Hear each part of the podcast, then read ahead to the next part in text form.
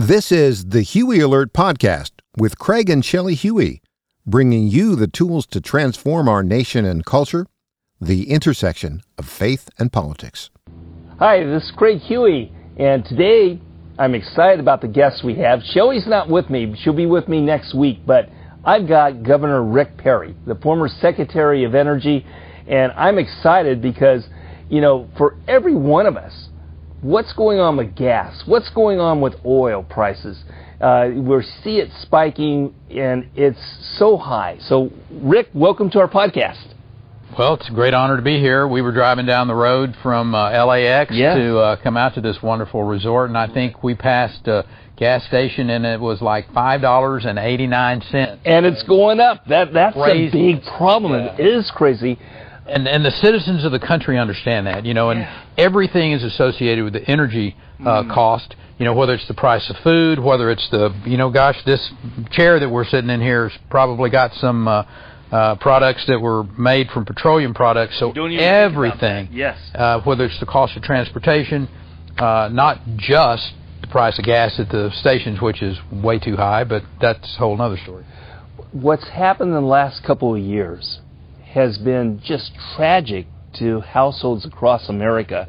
We see it uh, impacting the prices, like you say. And when you were Secretary of, uh, of, of um, Energy. Energy, I forgot that one time. yeah, I know.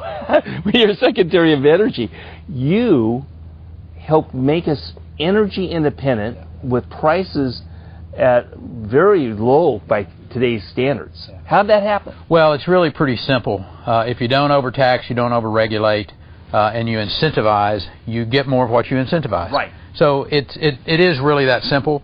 You had an administration in, in Washington D.C. at that particular time, from 2017 through 2020, that gave incentives to the production of oil and gas. Right. Uh, it gave incentives to our uh, allies around the world to buy American LNG, and so there was a market that uh, was in need of that uh, uh, of, of that energy, uh, allowing people's lives to be better around the world because of the use of, uh, of fossil fuels. Uh, fuels, people's lives flourishing Right. with quality of life, etc. And uh, it's it really is that simple.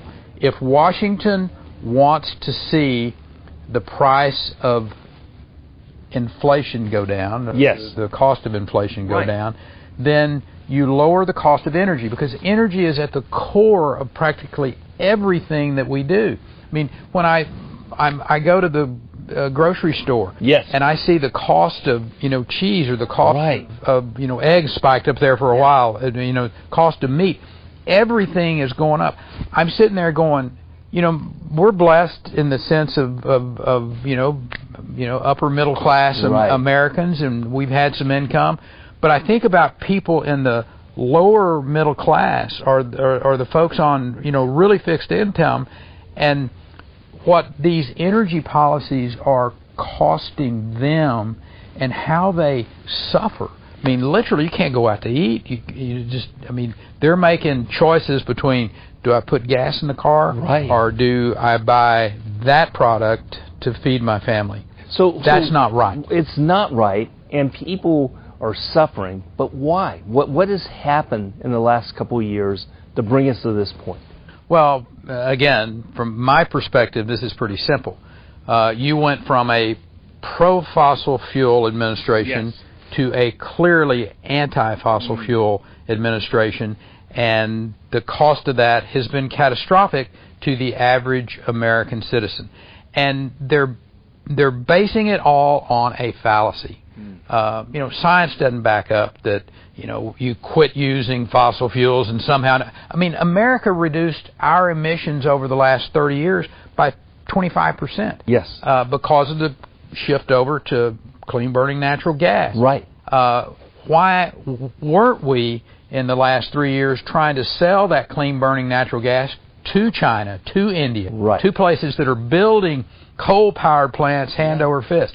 I, I, I don't get it. If you really care about the environment, why wouldn't you send uh, American LNG around the world and Right. invest substantially into small modular reactors uh, zero emission, right. walk away safe, uh, and and help that transition move substantially faster than we see today. So, so we're talking about transitions, and you, you, you know what happened in Texas with with the blackouts and and people not, you know, just uh, what was that year, 2001? 2021. Explain what happened there. Well, and and this is something I think this was the canary in the coal mine yes. for the rest of the country. Right. Uh, Amer- uh, Texas has its own uh, grid. You know, we uh, we transitioned back in the early 2000s and started putting. Um, I, I always said if we could get to 15% of our uh, total portfolio in renewables, God bless us, yeah. we've we've done right. good. Right. At the end of this year, Texas will be at 46% of its dispatchable energy relying upon renewables. Wow. That's stunningly scary. Yes. Uh, because the wind doesn't always blow and the right. sun doesn't always shine, right. and you've got to have that base load. And base load only comes from fossil fuels and or nuclear. And so we took our eye off the ball. And listen, I get it. Uh, the federal government was just handing out subsidies, you know, hand over fist, so to speak, to build wind and solar. Right. And people took advantage of that, and we didn't give incentives to the fossil fuel industry for them to be building baseload, which, in my opinion, we should have been doing. But anyway, Lord willing, we will have uh, you know people come in and build that baseload. We'll invest in uh, the nuclear uh, industry, whether it's fission or fusion, small modular reactors, which are safe mm-hmm. and economically uh, viable going into the future and then we'll have the base load. Nothing wrong with wind and solar. Right. But they have to be in moderation. And kind of like all things, right? Yeah. And they have to work. They have to meet the market demand. They can't be something that's subsidized by the taxpayer and create this let the market this decide. danger that you talked about. You know, I, uh, I, I I heard you speak just a short time ago uh, uh, to some of the nation's leading investment newsletter writers and we're here in California right now, and and those investment newsletter writers were listening about you know oil and, and gas and hearing what you had to say. Um, this seems like uh, a, a, situation where um, the need for oil exploration is critical. Uh, what, what's your view of that? I mean, with ESG investing and all, it's so negative and uh, it, it, seems like people are afraid to invest in oil and gas right now. Yeah, I, I actually think we're at an inflection point in in, in America relative to um, the flourishing of of our citizens. Yes. Whether you're in the United States or whether you're halfway around the world in Africa. Yes. So, are we going to say, sorry, we're going to live in our little comfort uh, areas with air conditioning and travel and do the things.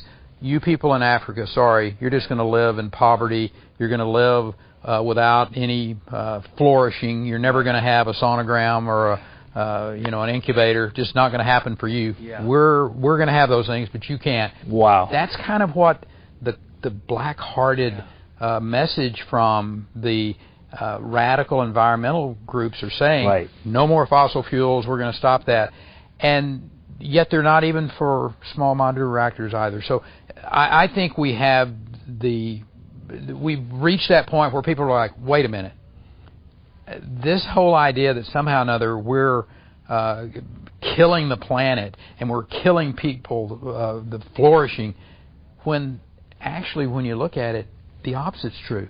If we don't have fossil fuels going into the future. Yes. We are basically saying to hundreds of millions of people, yes. you're just going to die. Wow. That, Rick, is powerful. You know, we have to uh, uh, uh, end the podcast right now. Uh, our promise to people is to have it short, but I'd like to have you back. We'll do it. That that sounds Happy awesome. to do it, my friend. And I'll have Shelley with me, and you're going to love it. And uh, you've got some important things to talk to us about. So, um, everyone, uh, we appreciate you coming and and listening to this podcast and watching it. What I'd like you to do is send this podcast off to your friends, to your social media. Uh, send it off uh, to to your pastor. Send it off to uh, anybody that you can. Let them hear this a message that there is a place for oil and gas. We can have lower prices, and it, it, you know, investing in oil and gas is, is something that's a positive, not a negative. And there's huge opportunity in that area. So thanks. See you next week.